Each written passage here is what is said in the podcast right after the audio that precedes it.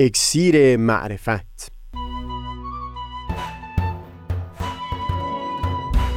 مروری بر مزامین کتاب ایقان این گفتار نقشی نو توبه بدتر از گناه. از تا همامه ازلی در شور و تغنیست گوش قلب را از سروش او بی بحر مکن. از تا همامه ازلی در شور و تغنیست گوش قلب را از سروش او بی بهره مکن. گوش قلب را از سروش او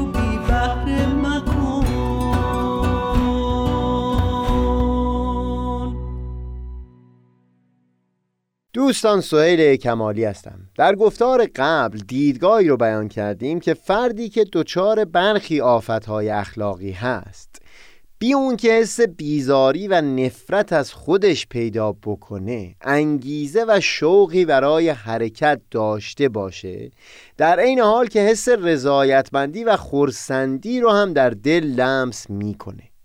داستانی رو هم نقل کردیم که همین دیدگاه رو در بطن خودش داشت. نام روانشناس بهایی معاصر تام پرایس رو هم در همون گفتار بردم. بگذارید اینجا مثال شفافی رو که او بیان می‌کرد هم نقل بکنم و بعد ادامه سخن رو پی بگیریم.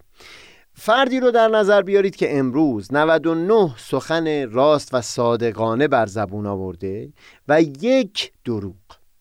مشخصا در بالاترین رتبه ها بنابر این هست که آدمی جز صدق و راستی بر زبون نیاره. وضعیت ایدئال این هست که هیچ دروغی بر زبون نیومده باشه. منتها در اینجا بگذارید حال دو فرد رو تصویر بکنیم.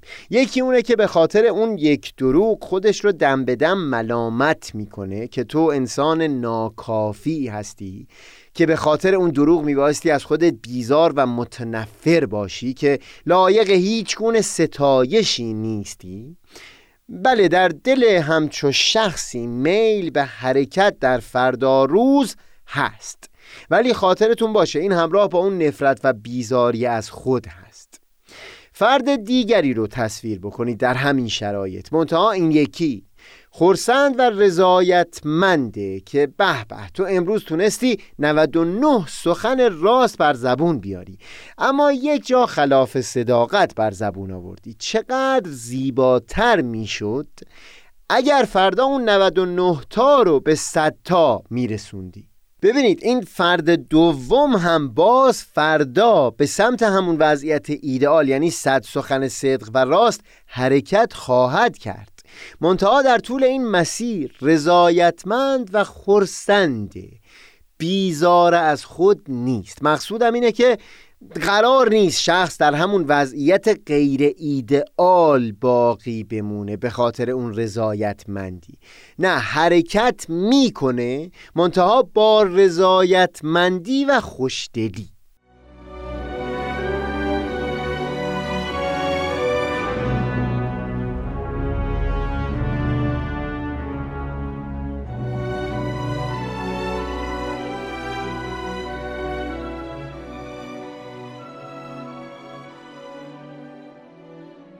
جان کلام تا اینجا این بوده که عالی ترین مقامات برای انسان مقام رضا هست و مشوق و محرک ما برای به پیش رفتن. بایستی عشق و محبت به خودمون و زیبایی های درون خودمون باشه و اینکه میل داریم این زیبایی های ستودنی و دوست داشتنی در وجود خودمون رو بزرگتر بکنیم. محرک ما برای پیشتر رفتن نمی بایستی بیزاری از کاستی هایی باشه که الان در شخصیت ما هست. مشخصه که من هوشیار بودن نسبت به این کاستی ها رو ابدا زیر سوال نمی‌برم.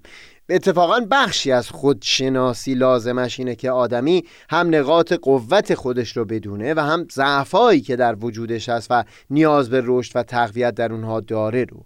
همچنین هرگز قرار نیست یک شخص چه درباره خودش و چه دیگرانی که نزدیک به او هستند به دروغ زیبایی هایی رو ببینه و توصیف بکنه که در خودش یا اون افراد وجود ندارن. یعنی قرار نیست آدمی ضعف و کاستی ها رو به دروغ زیبایی توصیف بکنه یا ببینه.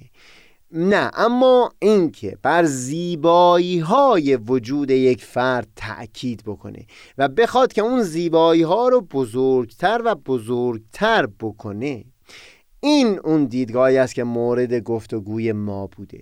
هوشیار بودن بر کاستی ها نیکو هست اما تمرکز بر اونها بگونه که فلج کننده بشه نه. برای من این جالبه با وجود اینکه کتاب های اخلاق در دوران گذشته بر این ستیزه با کاستی های نفس خود تأکید زیادی داشتند اما مولانا در جایی از مصنوی نکته شبیه به دیدگاه مورد بحث خودمون رو بیان می‌کنه. دیدگاهی که کانترست زیادی پیدا می‌کنه با مضمون بسیاری از کتابهای اخلاق در اون دوران.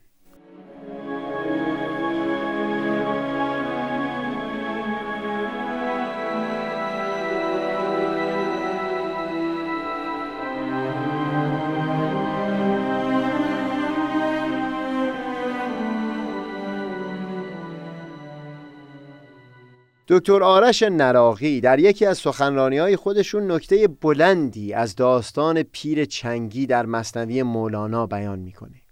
از اونجا که در میون فقهای اسلام رأی غالب بر این بود که موسیقی و قنا حرام هست. مولانا داستان پیری که همه عمر چنگ می نواخت رو بهانه می‌کنه برای بیان برخی نکته های معرفتی ژرف. این هم بر کسی پوشیده نیست که روش مولانا در مصنوی اینه که درست مثل رمان نویسای دوران معاصر نکته هایی که خودش می‌خواد در میون بگذاره و در ذهن خودش داره میگذره رو بر زبان شخصیت های داستان جاری می‌کنه. منتها بسیاری وقتها شخصیت های داستانه مولانا شخصیت های تاریخی هستند. ولی اون رویدادی که مورد توصیف مولانا هست هیچگاه به حقیقت در جهان خارج رخ نداده. و یا اگر هم رخ داده خود مولانا بدون چندان توجهی به اصل داستان همچنان دیدگاه خودش رو بر زبون اون افراد جاری می‌کنه. در داستان پیر چنگی هم اونطور که استاد بدی و زمان فروزانفر تحقیق کرده ریشه اصلی داستان مربوط به شیخ ابو سعید ابوالخیر هست. اما مولانا در مستوی شخصیت دیگری خلیفه دوم رو برای داستانش انتخاب می‌کنه و دیدگاه خودش رو از زبان او بیان می‌کنه. بگذارید ابتدا خلاصه داستان رو مروری بکنیم تا بعد نکته‌ای که مورد توجه دکتر آرش نراقی بوده بهتر فهم بشه.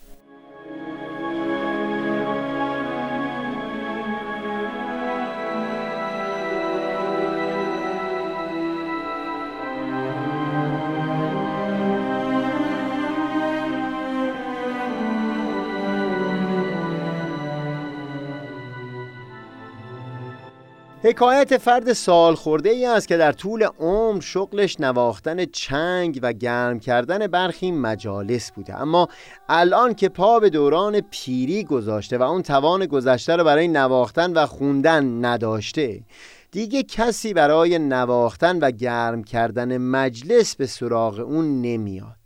به حالی افتاده که محتاج لغمه نان شده. چون برآمد روزگار و پیر شد باز جانش از عجز پشگیر شد. گشت آواز لطیف جانفزاش زشت و نزد کس نیرزیدی به لاش. چون که مطرب پیرتر گشت و ضعیف شد ز بی کسبی رهین یک رقیف. در همین حالت مسکنت و تنگ دستی رو به پروردگار کرد که یک عمر برای دیگران نواختم و اجر و مزدی گرفتم. الان که کسی خریدار صدای من نیست برای تو می نوازم برای تو می خونم و امید به آستان تو دارم که مزد این نواختنم رو به من بدی. نیست کسب امروز مهمان تو ام چنگ بهر تو زنم کان تو ام سوی گورستانی رفت و در خلوت اونجا شروع به چنگ نواختن کرد. در میانه همین چنگ نواختن بود که خواب او رو در رو بود. در ریشه اصلی داستان و هم نقل عطار شیخ ابو سعید ابوالخیر هست که به داد او می‌رسه. اما در داستان مولانا این شخصیت خلیفه دوم هست که در خواب می‌بینه پیکی از سوی حق از او می‌خواد که به گورستان بره و 700 دینار به مرد حق که در اونجا جا گرفته بده. خلیفه از نهیب صدا بیدار شد. پول رو برداشت اما در گورستان هرچه جستجو کرد جز اون پیر چنگی کسی ندید.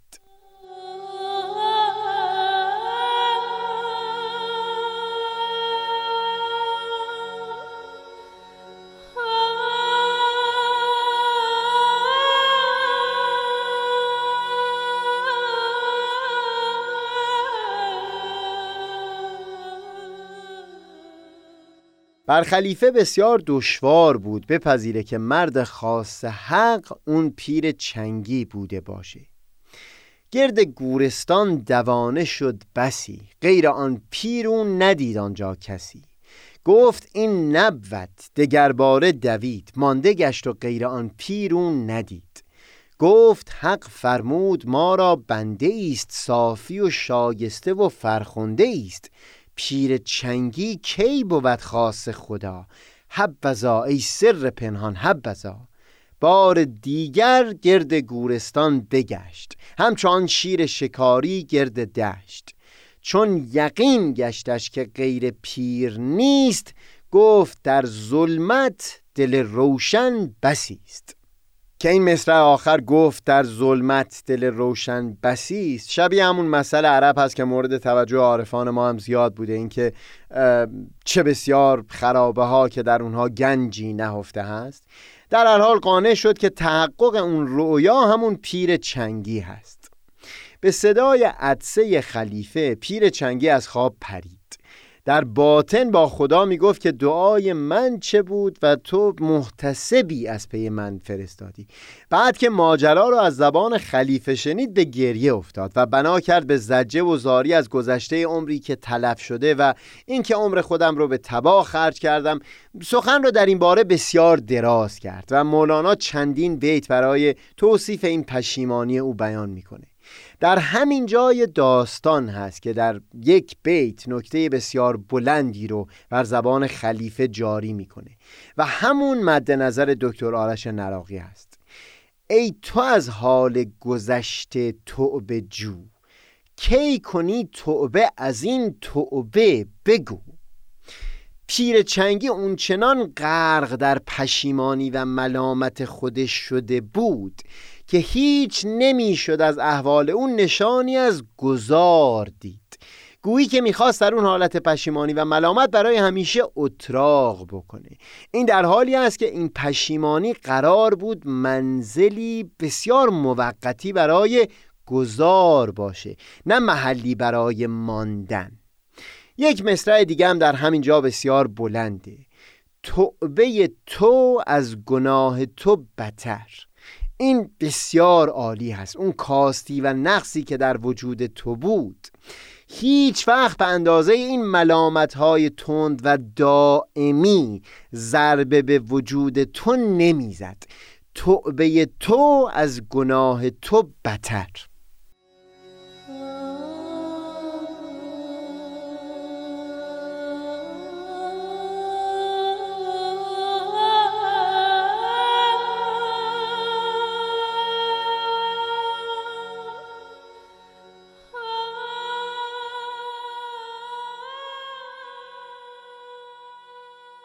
دکتر نراقی اشاره به چند بیت دیگه در جای دیگری از مصنوی هم می‌کنه که به وضوح سخنش اینه اگر عادت به این ملامت خود یا پشیمانی بکنی این خودش باعث پشیمانی خواهد بود.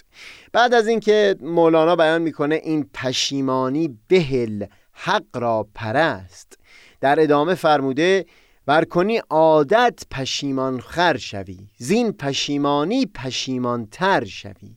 نیم عمرت در پریشانی رود نیم دیگر در پشیمانی رود. ترک این فکر و پریشانی بگو حال و یار و کار نیکوتر بجو. ور نداری کار نیکوتر به دست پس پشیمانیت بر فوت چه است؟ گمان می‌کنم تعبیر پشیمان خوری تعبیر بسیار نیکویی باشه تا آدمی هوشیار بمونه به اینکه ملامت کردن خود رو تبدیل به یک عادت نکنه. یا اونطور که در این یک دو گفتار گفتگو کردیم اینگونه نباشه که بیزاری از کاستی ها و عیب های خودش رو بخواد محرک و مشوقی برای پیشتر رفتن از جایگاه فعلی به حساب بیاره.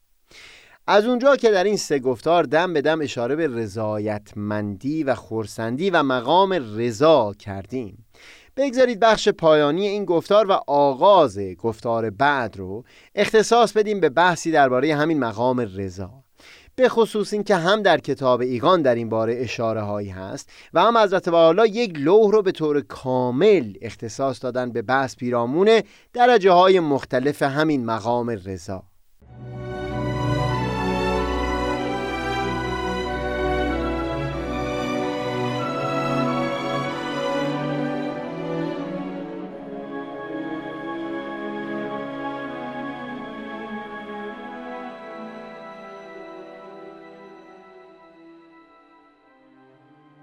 شاید شفافتر و منظمتر از همه این فیلسوف یونانی قبل از میلاد حضرت مسیح ارسطو بود که بحث بکنه پیرامون اینکه آخرین قایت و هدف پایانی برای کارهای ما یعنی اون قایتی که ما دیگه اون رو منوط و معلق به یک قایت و هدف دیگه نمی کنیم کدوم هست؟ یکی ثروت جمع می‌کنه. می‌تونید از او جویا بشید که چرا ثروت جمع می‌کنی. پاسخ اولیه تهیه فلان وسیله و بهمان کالا هست. اما در نهایت وقتی همین پرسش رو ادامه بدیم می‌رسیم به اینجا که می‌خواهم خورسند و شاداب و رضایتمند باشم. یکی لذت های جنسی رو پی می‌گیره. از اون می‌پرسید چرا؟ باز بعد از چند پرسش و پاسخ خواهد گفت برای اینکه خورسند و شاداب و رضایتمند باشم. اون دیگری به دنبال تحصیل یا دانش هست یا اون دیگری سر به سجده می‌گذاره و دین ورزی می‌کنه. از اونها هم که می‌پرسی باز در نهایت همین پاسخ تکرار میشه. تا خورسند و شاداب و رضایتمند باشم. اما هرگز از هیچ کسی پرسیده نمیشه که تو چرا می‌خوای خشنود و رضایتمند باشی؟ خشنودی و رضایتمندی فی نفسه به خودی خود یک هدف قایی هست. دیگه وابسته به چیز دیگری نیست. دیگه وسیله‌ای و مقدمه‌ای برای قایت دیگه به حساب نمیاد. همینه که هم سنت عرفانی ما و هم بیانات در متون مقدس آین بهایی مقام رضا رو به عنوان بلندترین و آخرین مقام ها بیان فرمودن. فراتر از اون دیگه مقامی نیست. خوبه که در ابتدای گفتار بعدی گفتگویی داشته باشیم پیرامون درجات گوناگون همین مقام رضا و بعد ادامه سخنمون رو پی بگیریم. منم آفتاب و دریای دانش منم آفتاب بینش. و دریای دانش.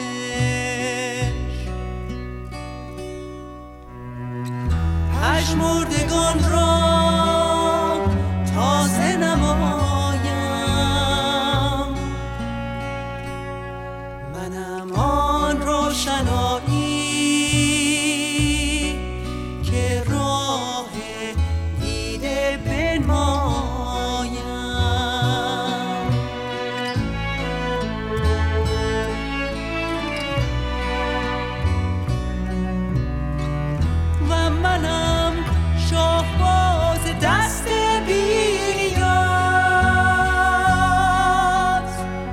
هر بستگان رو بخشایم